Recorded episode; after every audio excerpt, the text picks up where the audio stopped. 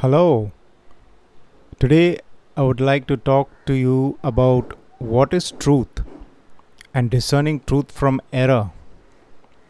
A majority of people, including myself, appreciate what is true because of being taught to do so from a young age. But does that mean that I possessed what is absolutely true, or only what was true as was accepted by my family and community? When it came to education, we were taught what the then syllabus was.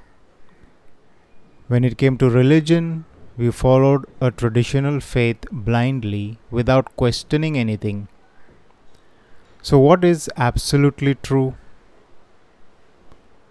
It is that which has not only the name and resemblance, but the real nature corresponding to the name, in every respect corresponding to the idea signified by the name. Think about it. Do all of us possess a measure of what is absolutely true? Some of us may even conduct ourselves by it.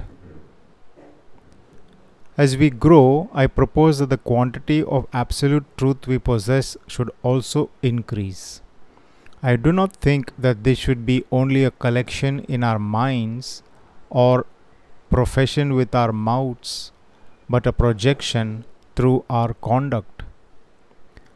Someone pointed out to me that famous people have made statements that seem inspired, but does anybody make an effort to discern if it lines up with the revealed absolute truth, or just go by how it resonates and feels to them? I believe and know that the majority of people do not take time to discern, but go by how it sounds or feels to them subjectively. What is the gauge to be used to know truth from error?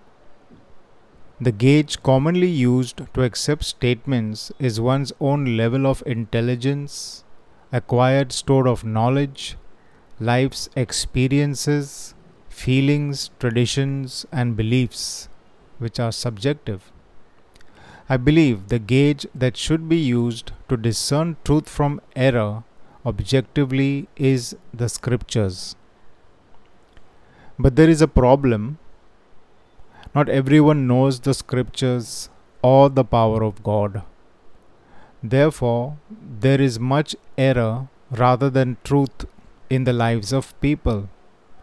This God-sized problem can only be solved by a God-given solution.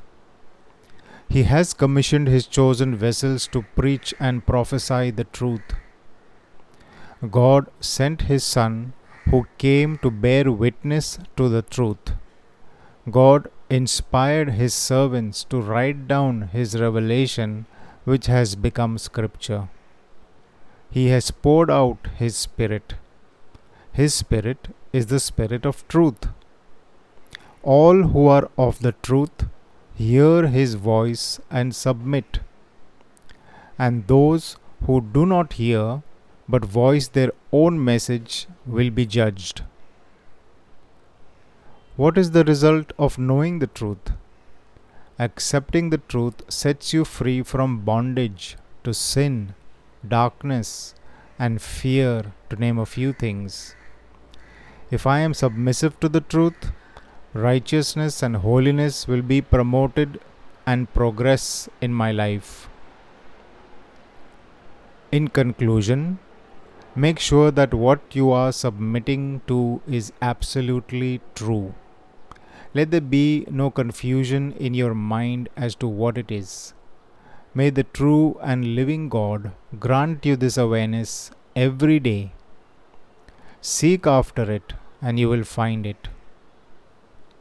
Thank you for taking time to listen to today's episode.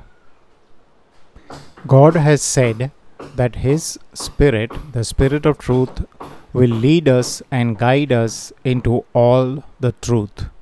So it is not a human being who can guide us into all the truth, the absolutely true, but the Spirit of God Himself.